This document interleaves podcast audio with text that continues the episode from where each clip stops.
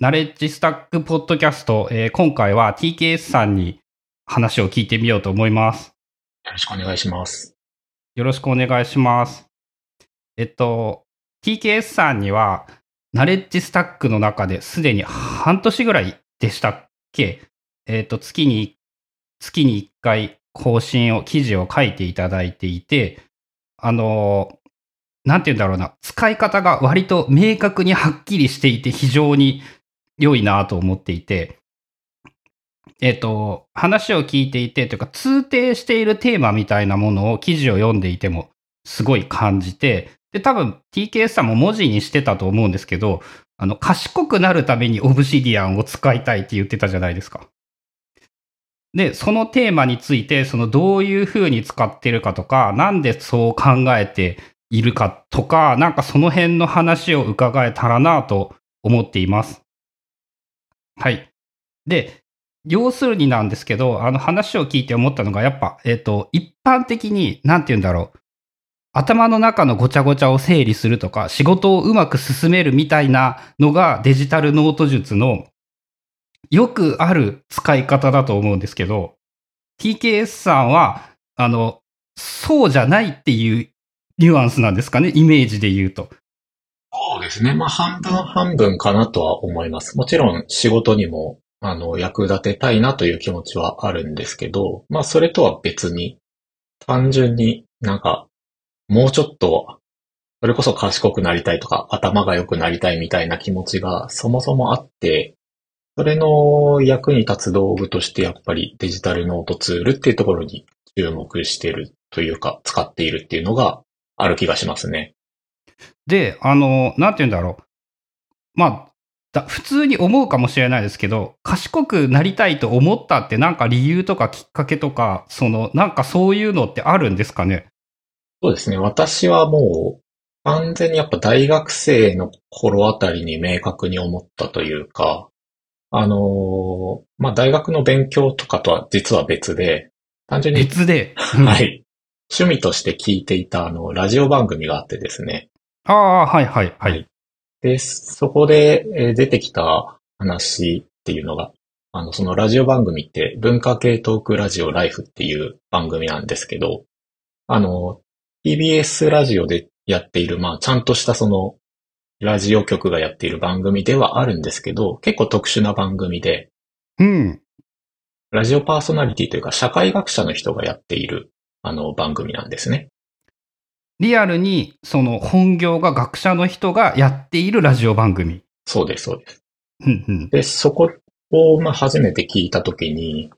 まあ、えっ、ー、と、アメリカ西海岸の、まあ、カルチャーの話をしていたんですけど、ほう。はい。それをもう明確に覚えてるぐらいなんですけど、まあその時にまあ、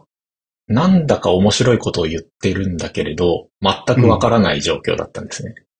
うん、ああ、あの、面白いけどわからんかったなんですね。そうですね。それって、あの、基本的にはその人が一人で喋っているやつ、誰かとあ、もう複数人、はい。もう5、6人いるのが当たり前の番組で。5、6人で、その、えー、覚えてるのはアメリカ西海岸のカルチャーについていろいろと語っていた。そうですね。そういう番組で。はい。まあもちろん知識がなかったっていうか、まあ時代背景的な知識がなかったっていうのもあるんですけど、その時のやっぱ原体験というか、なんか自分にはまだ理解できないけれど、どうやらこう、うん、面白いもの、知っている人は面白く語れるものがあるんだっていう原体験をそこで経験したのが、こう、賢くなりたいっていうのの、まあ、そうですね、一つの、うん、強烈な原体験かなって思いますね。それってあの、何年ぐらいの出来事とかって覚えてますか？西暦で。それはですね、2012年の番、あの、回ですね。もともともうちょっと番組としては長いんですけど。ああ、もうじゃあ、あの、明確にそういうことを意識してちょうど10年ちょっとぐらい経ったぐらい。確かに、そう考えてみるとそうですね。はあ。で、その、それって大学の勉強うんぬんと、本当に何も関係なく、分野としても別に被っているわけでも何でもなかったってことなんですよね。そうですね。何も関係ないですね。ただ、その、すごく面白そうな話が聞けて、それは、えっ、と、きっと賢いともっと面白いんだろうなと思ったから賢くなりたいと思った。うん。そうですね。やうん、そう、そうだったかなと思いますね。あの、固有名詞とかももそうですし、あとは、なんだろうな。まあ、あの、半分内容分かってなかったので、まあ、単純にやっぱ頭が良さそうな喋り方ってあるじゃないですか。あの、俺からしたら TKS さんは結構頭が良さそうな喋り方をしていると思うんだあ、け本当ですか？ど。うん。まあけどなんかその当時その、まあ結構こう自信を満々に、自信満々にすごいこう、しっかり喋るっていうようなことに対する憧れっていうのも、まあちょうど大学生だったのでああったので、なんかその内容とか雰囲気とか含めて全部ちょっと憧れだったのかなと思いますね。そっから、その、直接的にその時期になんか、なんて言うんだろう、行動というか、なんかにかん、始めたこととか、なんかそういうものとかはあったんですか？で、その時大学生だったので、ちょうど自分のパソコンをまあ手に入れて、うん、うん。で、時期的にも多分、エバーノートがすごい盛り上がってる時期だったと思います。2012とかですよね。か、多分さ、最盛期ぐらいなイメージかな。で、あとまあ、こう、大学生、で僕は実は必要なかったんですけど、なんかそのタスク管理の話とか、ブログとかの記事で読むと、ちょっとそういうのにも憧れてみたりとかで、うん。なんかその、まあ、賢くなりたいとか、まあ、仕事ができるようになりたいとか、そういうものにこう、憧れてた大学生時代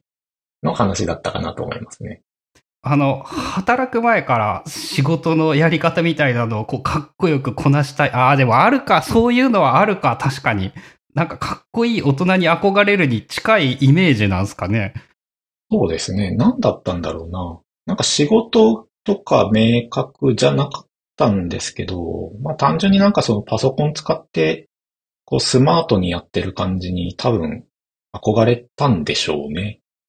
あの時期は、そうですね。その誰もが PC、モバイル PC が、なんて言うんだろう、イメージとして実用的なレベルで使えるようになってきて、ノートパソコンが。電池が数時間やっと持つようになって、そのパソコンを持ってどこでも仕事ができるとかって言ってたりとか、あの、ノマドみたいな言葉が流行ったりとか、スタバで Mac を使いたいとか、そういう、そういう時代だった気はするんで、確かにそっから、ちょうどそこに大学生とかだとなんか憧れはいっぱいありそうな感じですね。そうですね。あと、その、大学に入って1年目ぐらいの時にスマートフォンがこう、結構いろんなキャリアから出始めるような時期だった気がするので、ふんふんふん。なんかそういうタイミングだったのかなっていう感じはします。iPhone とか。そうか、TKS さんはじゃあその学生、大学でスマホを使った一番最初世代ぐらい。そうですね。いい、いいな、その、うん羨ましいですね。全然関係ない話だけど、その、もう、もうメモが取れたんですよね、それで。そうですね。だからエヴァーノートなんか入れてた気がしますね。うまく使えなかったですけど。エヴァーノートは結構スマホでも、その、あ、少なくとも使おうとしていて、大学時代に、その、パソコンじゃなくてスマホから使えていた。どうだったのかな？メモ、ファストエヴァーとかだけは使ってたのかなって感じですね。あとなんか授業ノートをスキャンしたのかな？なんかそんな覚えもちらっとありますね。ああ、そっか。勉強に、あの、デジタルツールを活かすというので、その一番最初の試行錯誤を始めた世代っていうことでもあるのか、そういうので言うと。うん。そうですね。だから仕事じゃなくて、まず学びのタイミングで使ったのが、もしかしたら大きいのかもしれませんね。ああ、そっか。最初のきっかけが、そうですよね。その仕事をうまく進めたいんじゃなくって、学ぶのを、そのうまくやるために、スマートフォンなり、パソコン、ノートパソコンなりをなんかうまく使いたいから始まった。そうですね。喋っててそんな気がしてきました。で、えっ、と、まあ、そっから前置きが長くって話が本編というかメインのところにか入ってくるんですけど、そこから、まあ、いろんなことがあって、今は割とその賢くなる道具のメインはオブシディアンになっている。賢くなるための道具？そうですね。やっぱり知識的な話で言うと、オブシディアンですかね。知識的な話を、知識、えっ、ー、と、そうだ、TKS さんはまず、あの、いろいろ使ってますよね。そうですね、ツールは。まず、オブシディアンが、その知識的な話として使っていて、はい。ログシークを使うのは、やめたんでしたっけ？最近ちょっとやめて、あの、ワークフローイにしているんですけど、まあやってることは変わらないというか、アウトライナーを使って、あの、やることを整理するというか、まあいわゆる行動に関して何か情報を扱う場合は、ワークフローイを今は使ってます。知識を整理しておくのに、オブシディアン、行動を整理しておくのに、ワークフロービー、主にそのぐらいですか？そうですね。だから、これがないと困るっていう形で言うと、その二つですかね。最近、本当に最近 Apple 標準メモちょっと面白いなと思って使ったりもしてますけど。それは今のところどんな用途なんですか？えっと、やっぱ手書きがとテキストを両方扱えるのがすごいなっていう形で。ああ、そっか。と考え事をするっていうか思考っていうんですかね。そういうものの時に、あの、前だったらアウトライナーで考えようと思っていたんですけど、うん。やっぱり、こう、アウトライナーですらちょっと整理されすぎてるかなっていう感じがして、うんうん、うん、まあその手書きっていうものを入れてみようと思った時に、Apple 標準メモがいいかなというか、別に他の手書きアプリでもよかったんですけど、まあなんか、あの、どっかまず行っちゃうので。使えますからね。ただで使えて iCloud でデータ取っといてくれるから、その、悩むんだったら Apple のメモが一番いいっていうのはありますよね。そういうので。うん、そうですね。あの、クイックメモが便利ですね。あの、右、右下、うん、右下からシュッて出すと、文字とか手書きができるやつですね。うん、俺、そういえば、その、Apple の標準メモとか、iPad でメモとか、まあまあ使うようになったんですけど、クイックメモとか、未だに一度も使ったことないぐらい馴染まなくって。私もちょっとま、まだ意識的にやってる段階ですね。それって、なんて言うんだろう。えっと、オブシディアンの話を聞こうと思う前に、そのなんか入り口みたいなところなんですけど、その3つ、考え事をしたかったら割とその手書きの標準メモを使う。うーん、っていう感じに、本当に最近ですけど、そういう感じかな。はい。そこにテキストも入力できるメリットっていうのは手書きで書いたものをなんか文字を打ち込んで整理するみたいなことをやるイメージなんですかね？うん。そうですね。なんか、その、ちょっとした日付を加えておきたいとか。ああ、ははは。あとはまあ、キーボード操作もついでにできたらいいっていう感じで。まあ、iPad、その、キーボード持ってるので。うん。あれをつけておくと、まあ、割とシームレスに手書きした後にすぐにキーボードで打つみたいなことができて、あの、まあ、書くとかもそうですけど、ついでに整理もすぐにできちゃうみたいな意味で、結構便利だなと思ってる感じですかね。ああ、そっか。書き散らかしておく後に何かやる場合は確かにキーボードがあった方がよくって、で、アップルのメモだとあれですもんね。そのノートの分け方が特殊というか、あの、一つのノートに複数枚のメモを貼ることができて、一個一個バラバラにその整理整頓ができる。から、それを切ったり貼ったりするなら確かにキーボードがあった方が使いやすい。とかっていうので使い分けているとかか。けどまだ試行錯誤中ですね。そこに関しては。はい。で、えっと、せっかくなので、その行動管理みたいなやつの話もぜひ聞きたいんですけど、その、まあ、オブシディアンに知識を入れているっていうのは、後でもうちょっと詳しく聞かせていただきたいんですが、その前に、その、ど、どう、何をどういう基準で使い分けているのか、二つの。ログシークとかワークフローイーとか、あのね、多分、ナレッジスタックの中では全然書いてないんですけど、なんかね、好きな人もやっぱ多いみたいで、TKS さんが、その、どういう、まず2つを分けている基準っていうのはどういうところからなんですかね？うん。まあ、あの、先ほど言ったような行動と知識っていう、まあ、区分があるんですけど、まあ、実際はそんなに厳密ではなくて、うん。なんかまあ自分、なんか基本的にはワークフローウィーに書くイメージですかね。で、別にここになくてもいいなというか、そういう情報をオブシディアンに移動させてて、例えば次の日とかに使い、この情報が使いたいってなった時に、ワークフローウィーにあったらそのまま使えばいいし、うん。そうじゃなかったらオブシディアン見に行けばいいなみたいな流れが個人の中ではあって、だから、なんだろうな、うんとですね。多分、そのワークフローに使う前に、まあログシークとか、その前はロームリサーチ使ってたんですけど、全部アウトライン形式のものですね。そうですね、そうですね。で、あれだと、その、リンクをどうしても作れなかったんですよ。その、うん、あの、機能としては存在しているけど、俺も使おうと思っても、どどうしたら役立つのかが全然わからなかった。うん、なんか結構、リンク作ったところでなんか見つけられなくなっちゃうし、うん。これだったら、オブシディアンとか、スクラップボックスみたいななんかこう、カードっぽい形で残せた方がいいよなっていうのを思っていて、けど、まあ、どっちも気に入ってるとか、というか、アウトライナー的なものも気に入ってるし、カード的なものも気に入ってるし、選べないなというふうに思っていたら、まあ、両方使っていくかという感じになって、で、なんとなくこう、行動と情報っていう感じに分かれてきたっていうのが流れですかね。まず、大抵の場合、じゃあ、えっと、メインっていう言い方は違うかもしれないけど、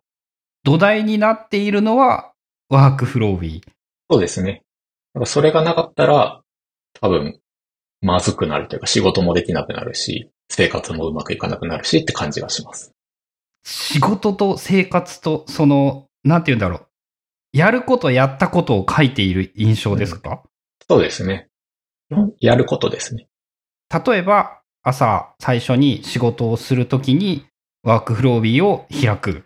開きます。で、今日の日付を作って、うん。そこにスケジュールをまず転記して、ああ、例えばカレンダー見ながらスケジュールを、その、そうです。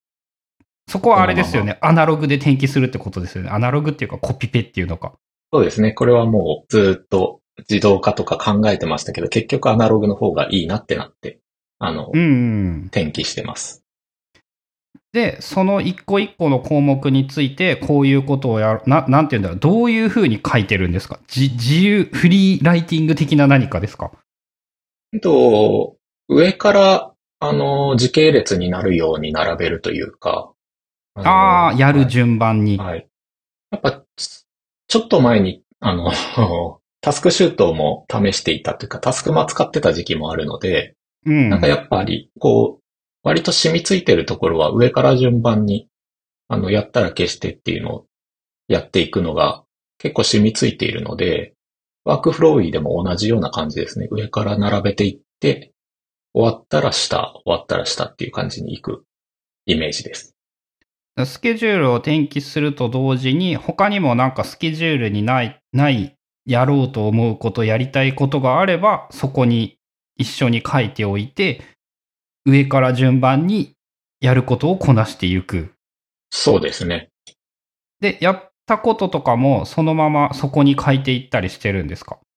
えっ、と、やったことは今迷っていて、どこに書こうかなっていうので、前はログシークでやってた時は、もうログシークに、あのーそのまま作業記録としてログを残していったんですけど、うんうん。なんかワークフローイーはあんまりそのログを残したくないなって気持ちがあって、オブシディアンのデイリーページにちょっとこうログを書いてみたりとか、アップル標準メモに書いてみるのがどうだろうとかを今本当に試していて、どっちになるかなっていう感じです。ワークフローイにやったことを書くことは多分ない。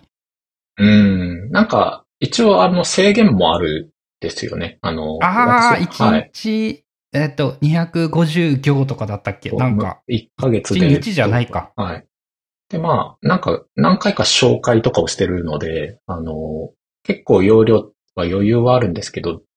全部書いていくとどうなのかなっていうぐらいの、まあ、容量なので、うん。そうすると、えっ、と、やることを書く場合って、なんて言うんだろう。アウトラインで、例えば、えっ、と、なんか、なんて言うんだろう。何々の書類を作るとかってあった場合に、その下の階層は、なんか、書いていたりするんですか？そうですね。えっ、と、まあ、いわゆる細かいサブタスク的なものも書きますし、けどそれが多いかな、一番。なんか、あの、気持ちを書くとかもちょっとやっては見てるんですけど、うん。ああんまり、あの、しっくりきてないなって感じがするんで、単にやっぱ、やることを忘れないように。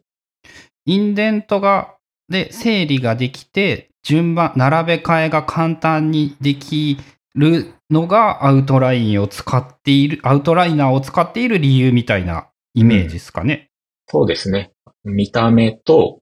畳めることと、並び替えられることなのかな。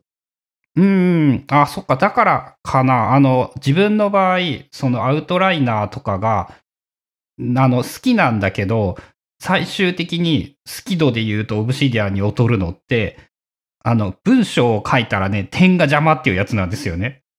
それって、あ、あ、TK さんもある、ある派閥。うん。そう、だから、やっぱアウトライナーにはあんまり文章書きたくないというか。そう。だから、えっと、結局、なんて言うんだろう。自分の場合、性に合っているのは、もう並び替えとか何もできんくってもいいから、えっと、文章が素直に文章のまま見えるのがよくって、オブシディアンのデイリーノートに、あの、並べ替えとか綺麗にできないけど、やることが順番に書いていったりとか、そのやったことをそのまま文章で書いていったりとかっていうのが結局便利だったなっていうところに今はなっていて、なんか最近それでもいいのかなって私もちょっと思ってますね。あ、実はいらんくなるかもしれない。うん、結構、そうなんですよね。こう、揺れ動くというか。まあまあ、もちろん、もちろん。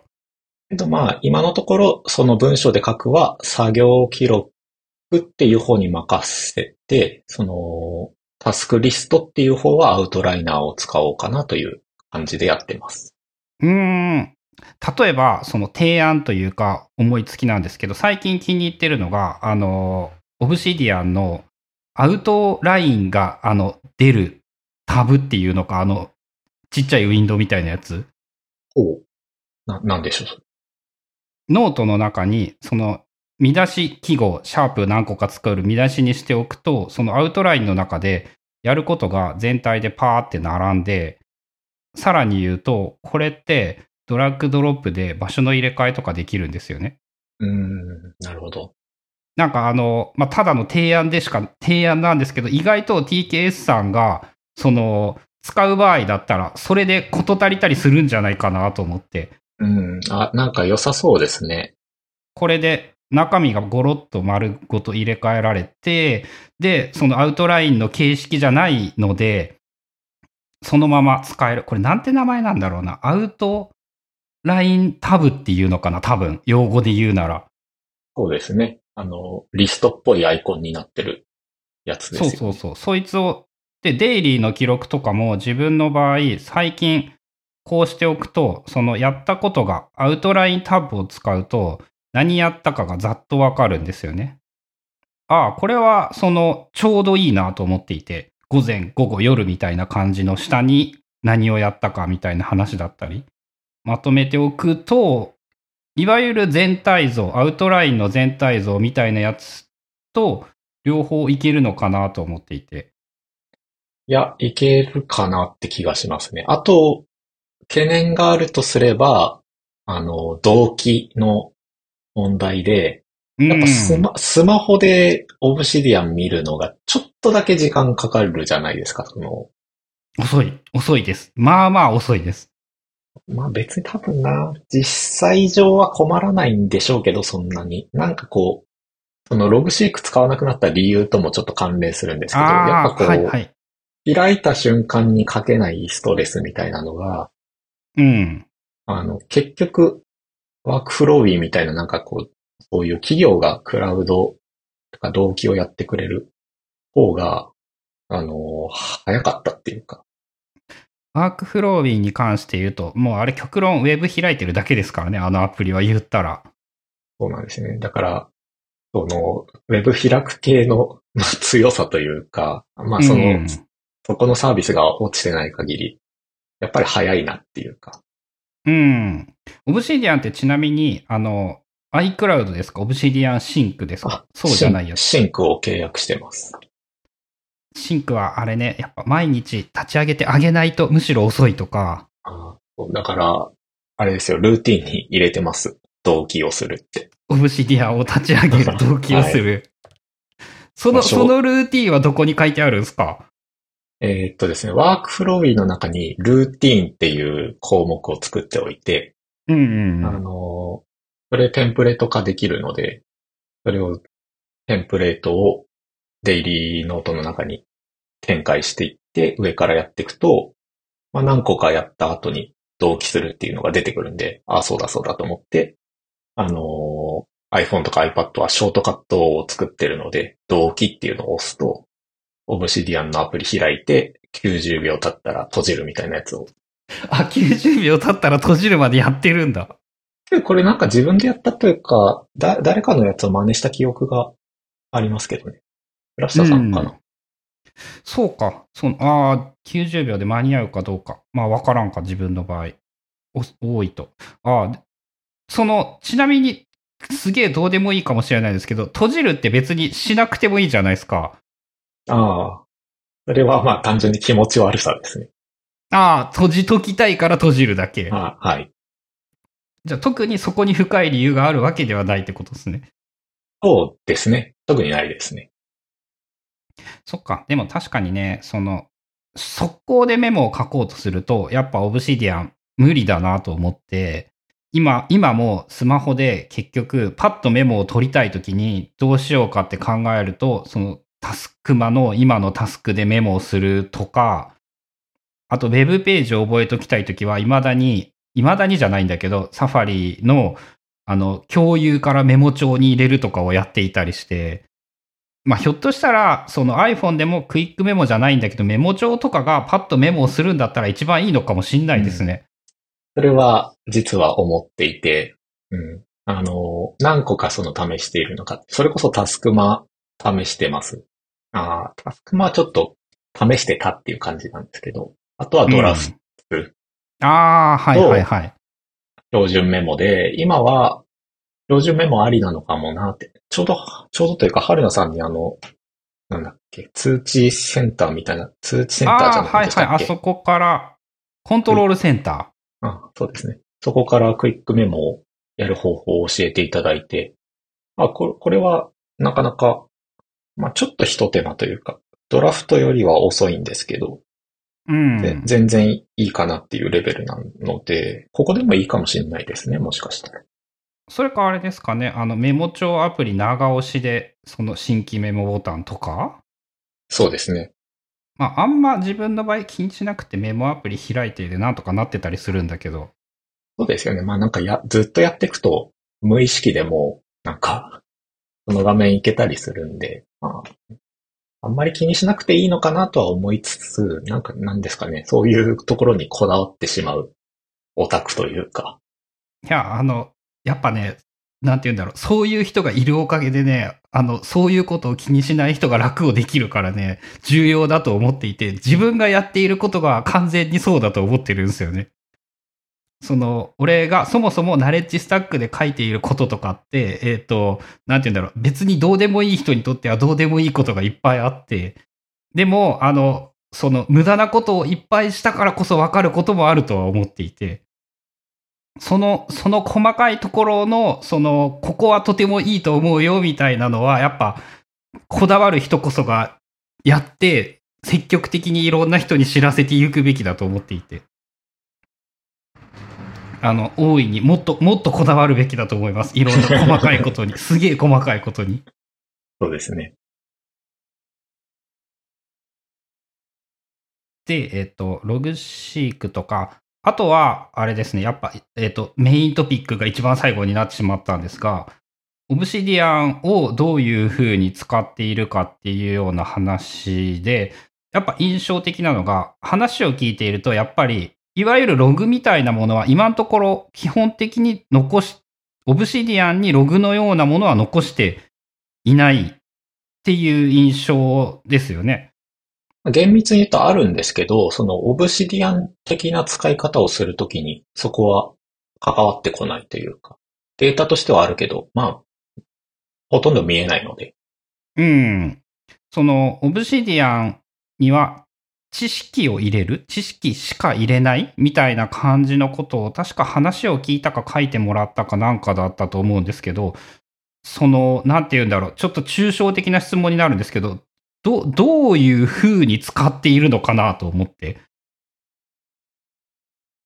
うん、難しいんですけど、やっぱ、うん、まあ学んだことを入れておくってのが一番今のところしっくりきてるというか、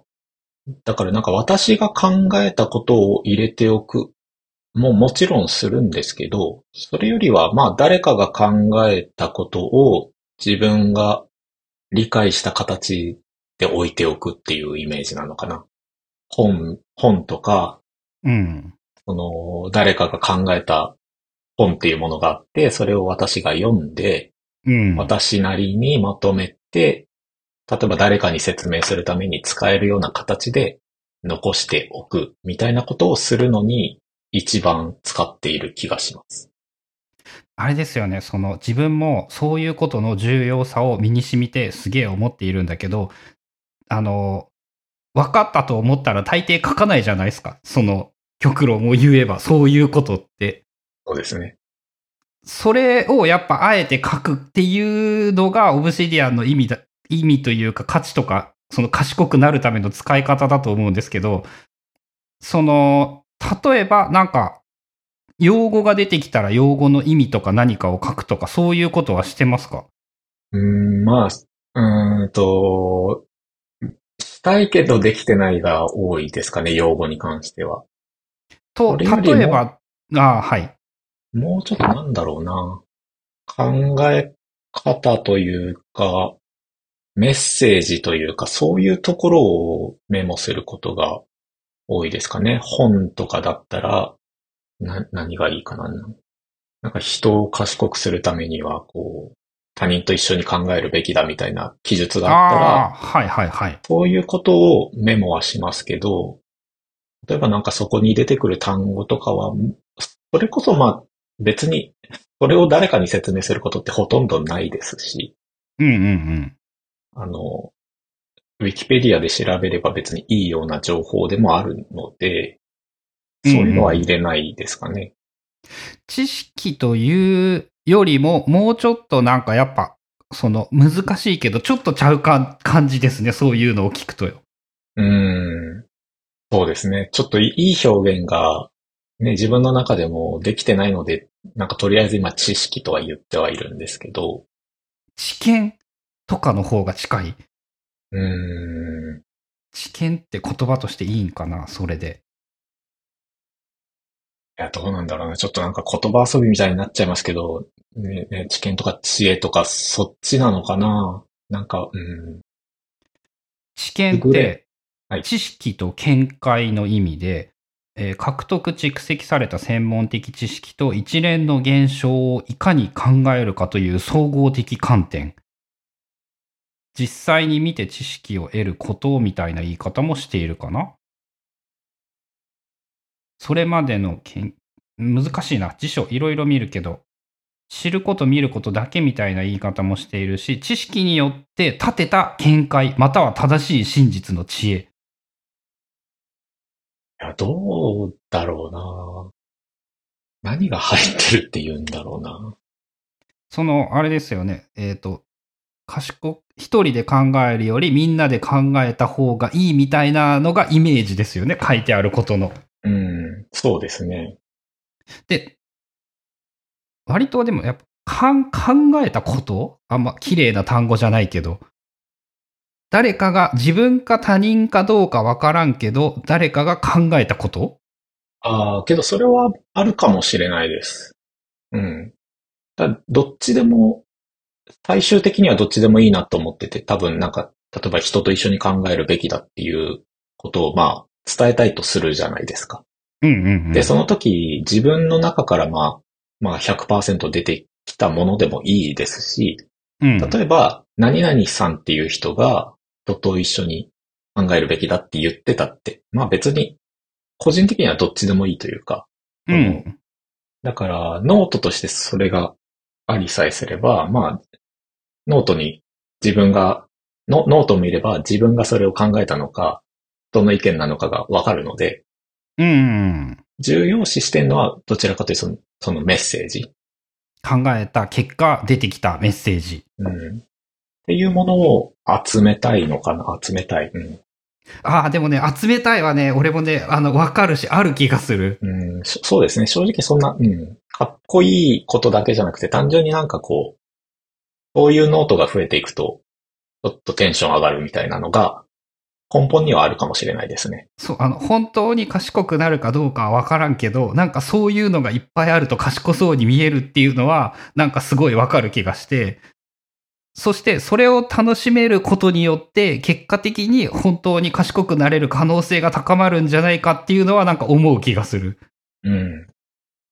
そうですね。だから発想としてはエヴァーノートで Web クリップしてたのとそんなに変わってはいないんだと思うんです。最初の発想としては。けど、うんうんうん。オプシディアン使い始めてからというか、アトミックシンキングとかの話を聞いてから、じゃあそこから一個一手間かけるみたいなのが、その、個人的にもできるようになったし、ツール的にもやりやすくなったし、で、なんかこう、ちょっと前より賢くなってるんじゃないかしらって、最近思い始めてるっていう。なんかね、めっちゃ思い出したんですけど、かつてね、例えばなんだけど、ドラゴンボールをね、1巻から最終巻まで集めるのはね、やっぱ楽しかったんですよね。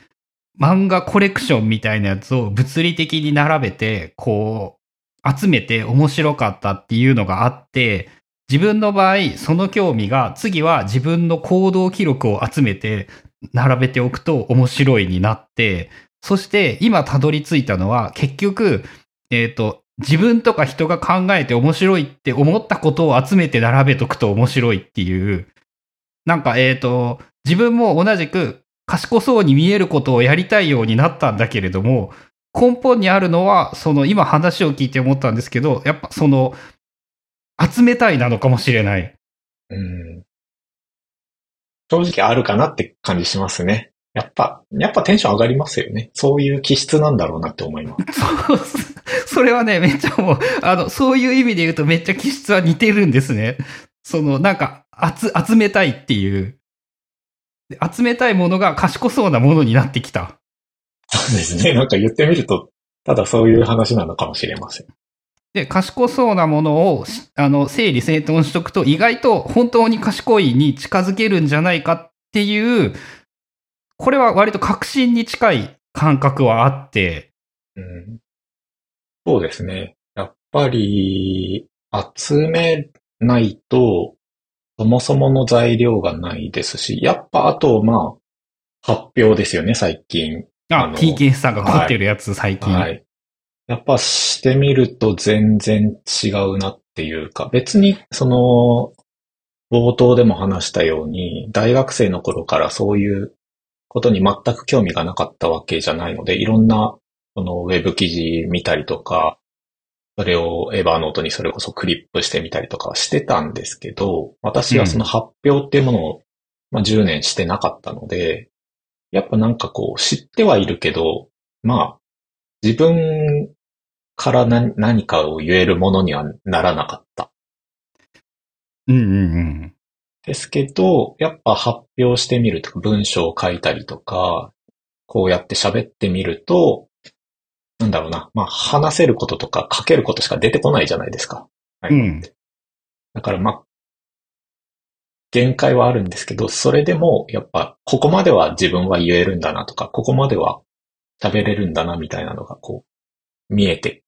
くるというか。なんか自分の場合はあれかな、その、初めて人に説明できるような形で喋ることで、初めてその、頭の中の知識が身体の、身体値になるっていうのかな。なんか、分かってるつもりだったものが、こう、体で分かるようになるみたいな感覚はあって。なるほど。僕はなんだろうな。自分のこう手札になる感じはしますね。ああ、あの、に、似ているのかもしれない。その、デッキはあるんだけど、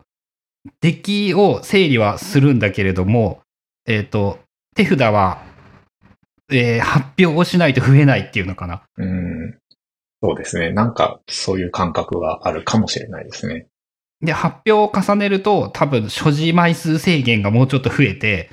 当初は 3, 3枚しか持てなかったやつが、あの、もう20枚もあるとちょっと組み合わせが無限で困るんですけど、うん、あ、けど、あると思います。なんか、うん。あの、感覚でしかは、あの、言えないですけど、なんか、どんどんこう増えていったり、こう、繋がっていく感じは、わかる気がします。そうそう。あと、その、そこなんですよね。あの、なんて言うんだろう。つな、つながっていく感覚その、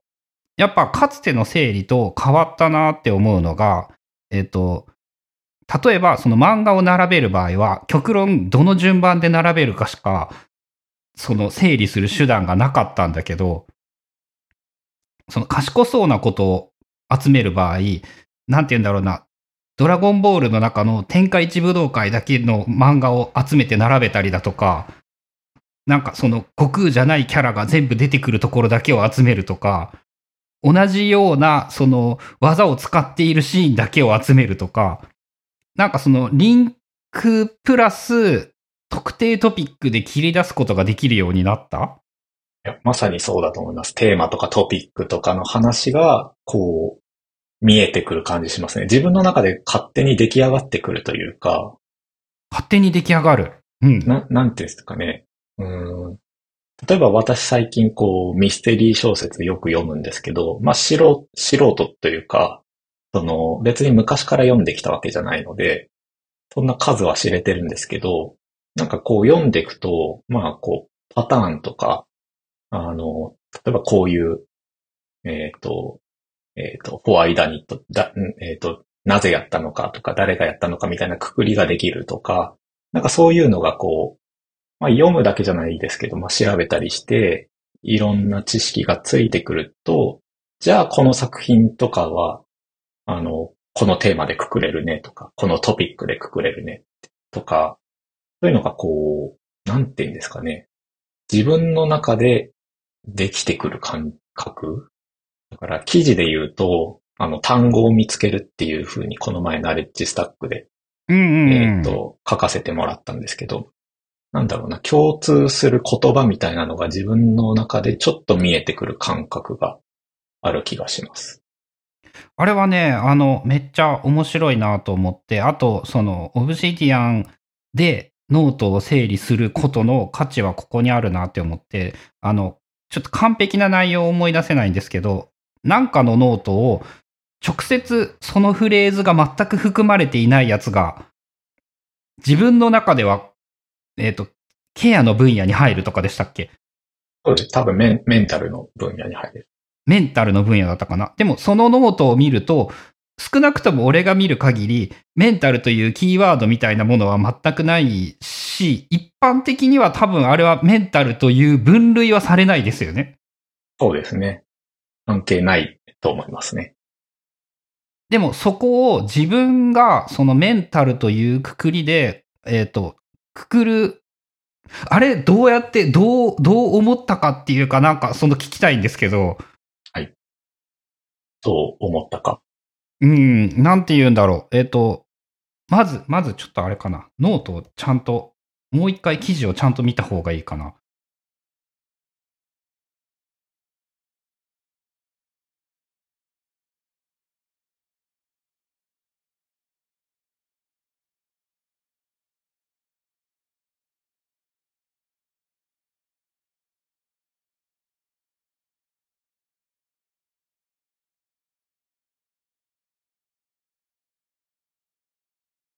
フリーライティングは10から15分くらい思ったままを書くっていうタイトルのノート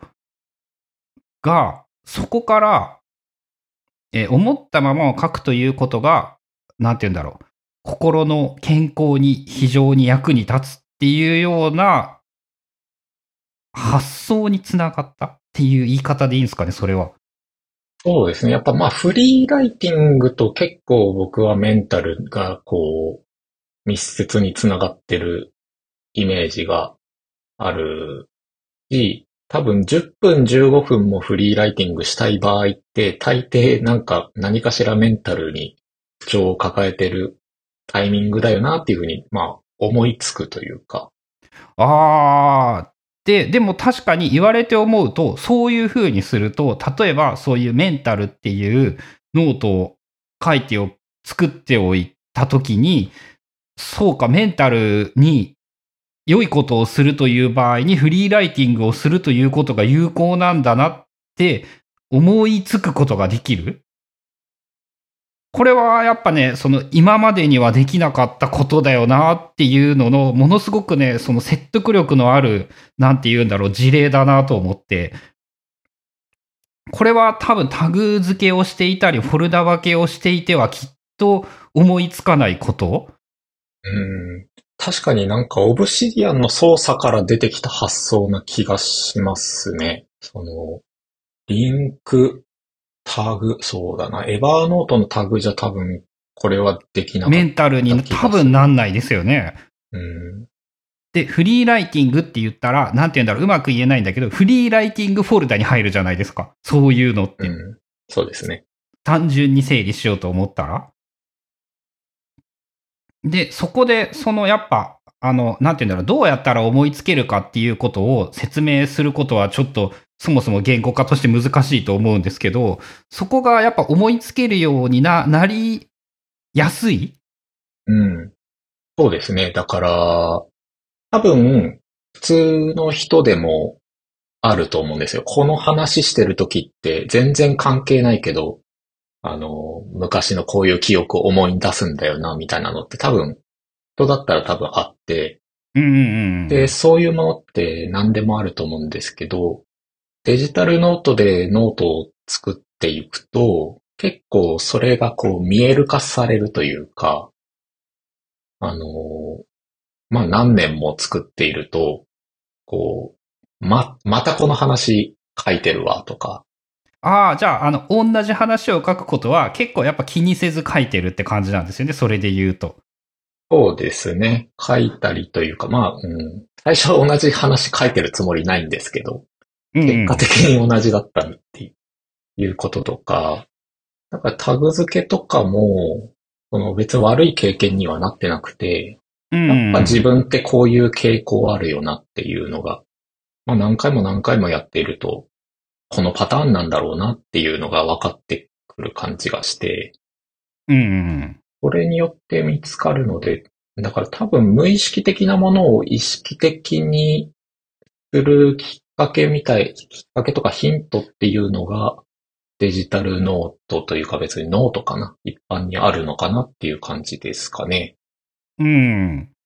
この記事の話の流れで言うと、そのフリーライティングに関するノートを、まあ、何かの機会で読み返して出てきて、その時にメンタルっていうキーワードを思い出して、メンタルっていうキーワードのノート、トピックノートと呼んでいるものに当てはめてあげたら、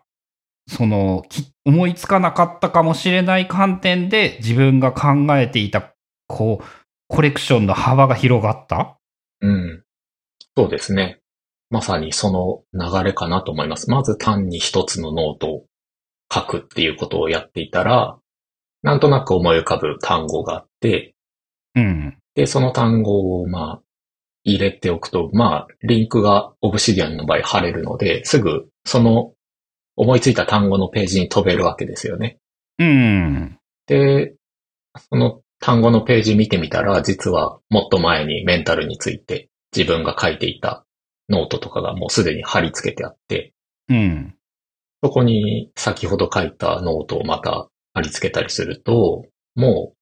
自分がいつ考えたかわかんないけど、確実に自分が考えたであろうノートがなんかこう、並ぶっていうすごい不思議な体験っていうか。そう、やっぱ、なんかあの、不思議な体験ですよね。これは、その紙のノートでも多分できるけど、やっぱデジタルノートだからできることだろうなって思うし。確実にやりやすさはデジタルでしょうね。うん。これ、その、ちょっと思うのが、なんて言うんだろう。こういうことを、こういう体験をできるようにするために、重要なのって何、何だと思いますか？難しいな。なんだろうな。自分も分かってなくって聞いている感じなんですけど。うーん。なんか、まあ、ど、両、あのー、考え的な話とツール的な話、二つ多分あるのかなと思っていて、まあ、ツールの話で言う、先に簡単なので言うと、もう、アトミックシンキング的にやっていけば、やりやすいんじゃないかなと思います。なるべく細かくというか、分割していって、アトミックシンキングを読めってことなんですかねそれで言うと。そうですね。アトミックにしていって、もう、そのままトピックノートに、僕は最初並べていくだけでいいかなっていう気がします。っていうのをやっていけば、まあツールとしては割と操作とかも別に難しいことはやってないので、うん。アトミックシンキングの実践をやっていけばいいかなって気が気がします。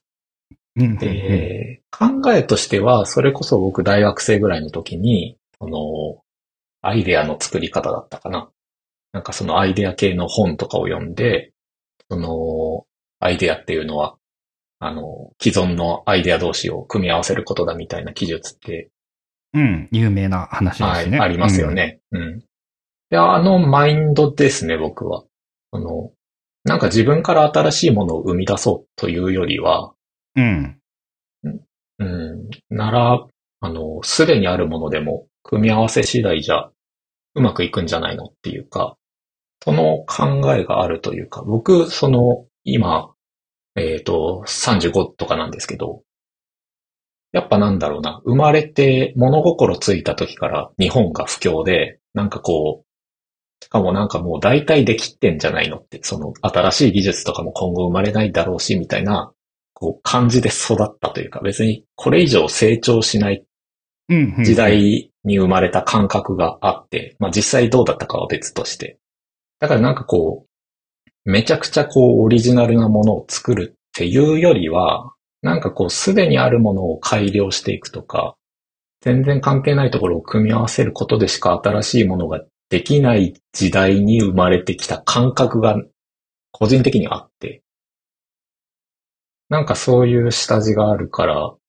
なんかそう、別になんか素晴らしいことをしようと思ってるよりは自分ができる単なる組み合わせをやるっていうマインドがあるっていうのが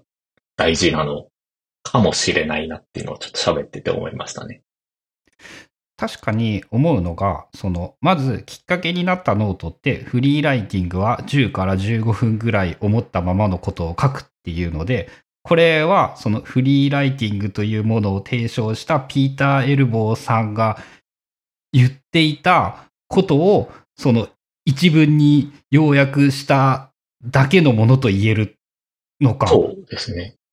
何にも私のオリジナルがないというか。まあそうですね。極、極論を言えば本当に何にもないですね。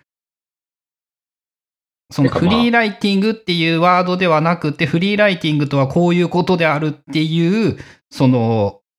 知見を一文にしたものそうですね。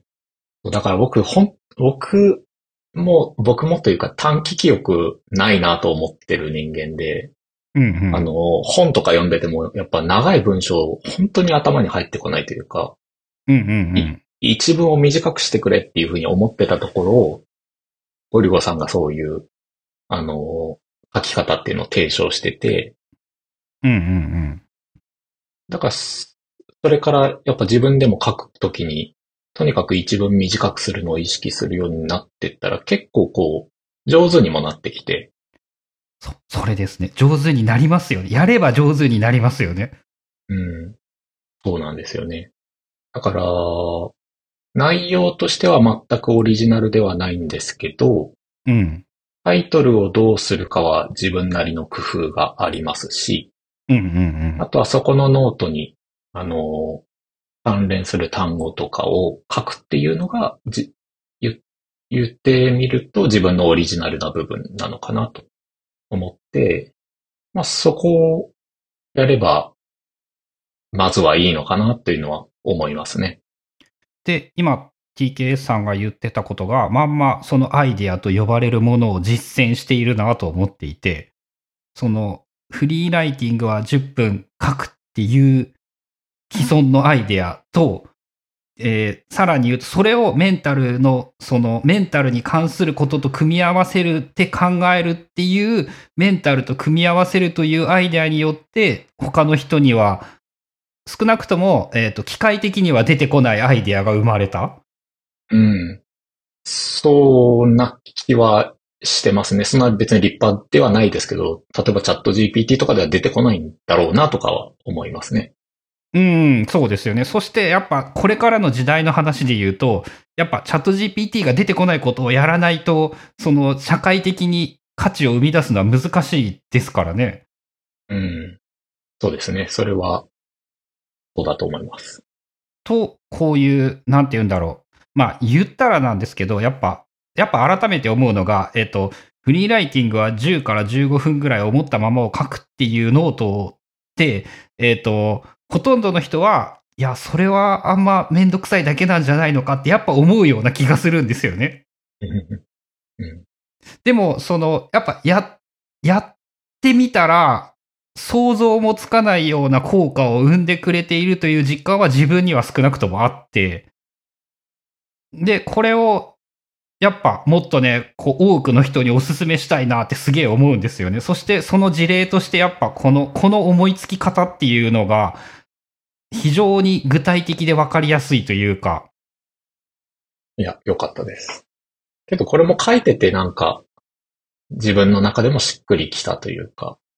やっぱこれも発表していく中で、ですはい。うん。やっぱ家庭が分かれていて、まず、その、書く、書くというか、あれか、その、大したことないと思われることをきちんとタイトルをつけて書いてあげること。で、それをなんか、えっ、と、TKS さんの言葉で言うと、思いついたキーワードごとに整理してあげて、そして、えっ、と、発表してみようとすると、思わぬ多分、その、そのことがすごいというのは、自分がやっている段階ではなかなか思いつかないんじゃないかと思うんですよね。うん。そのフリーライティングをしたっていうことを、フリーライティングというものをメンタルというノートに入れたみたいなのって、なんか、えっ、と、TKS さんからしたら、なんかね、めっちゃ当たり前に感じるだけのことのような気がして。うん。確かに。でも、それを発表してみることによって、あの、それをすげえじゃんって面白がってくれるという人が存在していて、そこはやっぱ次の段階の発表みたいなのがある、あるというか、やったからなのかなっていう感じがして。そうですね。本当に記事を書いたときは、えっ、と、思ってたこととしては、具体的なやり方をちゃんと書きたいということしか考えてなくて、うん、うん、うん。あの具体的にこうやってますっていうのがわかるように文章を書くっていうことを意識して書いただけなんですけど、結果的には、あの、ゴリゴさんがそのフリーライティングとメンタルっていうのをこう結びつけてるところが良かったっていう、まあ、私が想像していなかったところを評価してもらえたというか、誤配ですね。最近うんあよーく、よく出てくる。確かにそうかもしれない。その本来意図していなかったところで相手に何かその伝わってしまって。でもそれはきっとやっぱ発表しないと生まれないもので、そしてそれがきっかけになって、ああ、そういうのが面白が、そういうところに多分、なんて言うんだろう、自分の得意な分野というのか。多分、そこから強みみたいなものが見つけ出せるんじゃないのかなっていう感じもするし。まあ、単語で整理しておくこと文章で整理してから単語で整理するですよね。それが、あれかな、言葉として分かりやすいのかな？うん。どう、どうなんですかね。僕は自分がやってるからわかるんですけど、聞いてたりするとイメージつくのかな？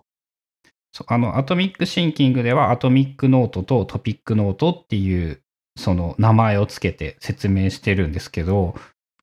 文章がタイトルのノートをたくさん作って、それを単語がタイトルのノートに集めてみると、意外と、その、発見みたいな、新しい発見、自分独自の発見みたいなものがあるのかなって、その、ここで思ったのが、あとはね、その、結構ね、TKS さんがちゃんとね、自信満々にかけているという感覚、感じもしていて、うん。あの、トピックノートは完全に他の人には作れない、自分にしかその絶対作れないと言えるノートだと思うっていうのが、それで言うと8回のところかな？とかでも書いてくれていて、そうやって考えると、TKS さんが思っていた、こう、賢そうな人に見事に慣れているんじゃないかっていう感じもします。本当ですか？それは嬉しいですね。あの、うん。多分そこは、なんだろうな。えっと、社会的に価値があるものと、と言ってないのが、個人的にはポイントかなと思っていて。ほうほうほあの、オリジナルなのは間違いな、ないなと思ったんです。う。うんうんうん私にしか書けないって。この35年生きてきた私が、こういう思考の癖を持ってて、うん。うん。生まれた単語を見出して、それで並べたっていうだけで、これと全く同じことをする人はいないなっていう感覚は結構自信があるというか。うん。もう間違いないですね。じゃあこれが社会的にメンタルとフリーライティングが関連するんだってことを言ったら価値があるのかっていうのはわかんないですけど、うんうんうん。だからまあ別に、あの、これぐらいでまずはいいかなって思っもう、あの、俺、これぐらいでっていうか、十分だと思うんだけどな。ほぼ、ほぼ満点なんじゃないかと思うんですけどね、混んで。うん。それは、あの、うん。嬉しいです。よかったです。まあ、さらに言うと、その、こうやってコレクションするの楽しいよねっていうところだと思うんですよね。もう一あ回それも戻ってあります。それもくるのが。あります。はい。確かに、あの、話題のノートの中に、たくさん、その文章のノートが、あの、増えていくのは、普通に楽しいですね。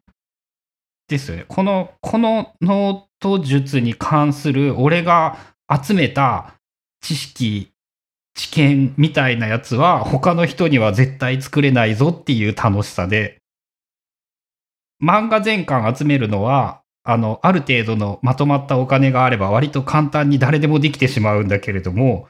このノートはその苦労と努力がないと、ない、あないと作れないからこそ価値を感じるし、楽しいと感じるし、ついでに賢くなることもできてしまって、この最強なんじゃないかっていう。そうですね。そうかもしれないですね。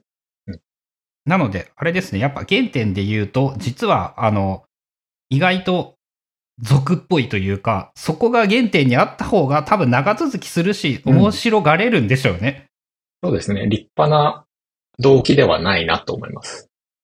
ですね。だから賢くなるためのオブシディアンだったけれども、もともとはもっと、あの、実は、えっ、と、コレクション欲が変質しただけだったものなのかもしれない。うん。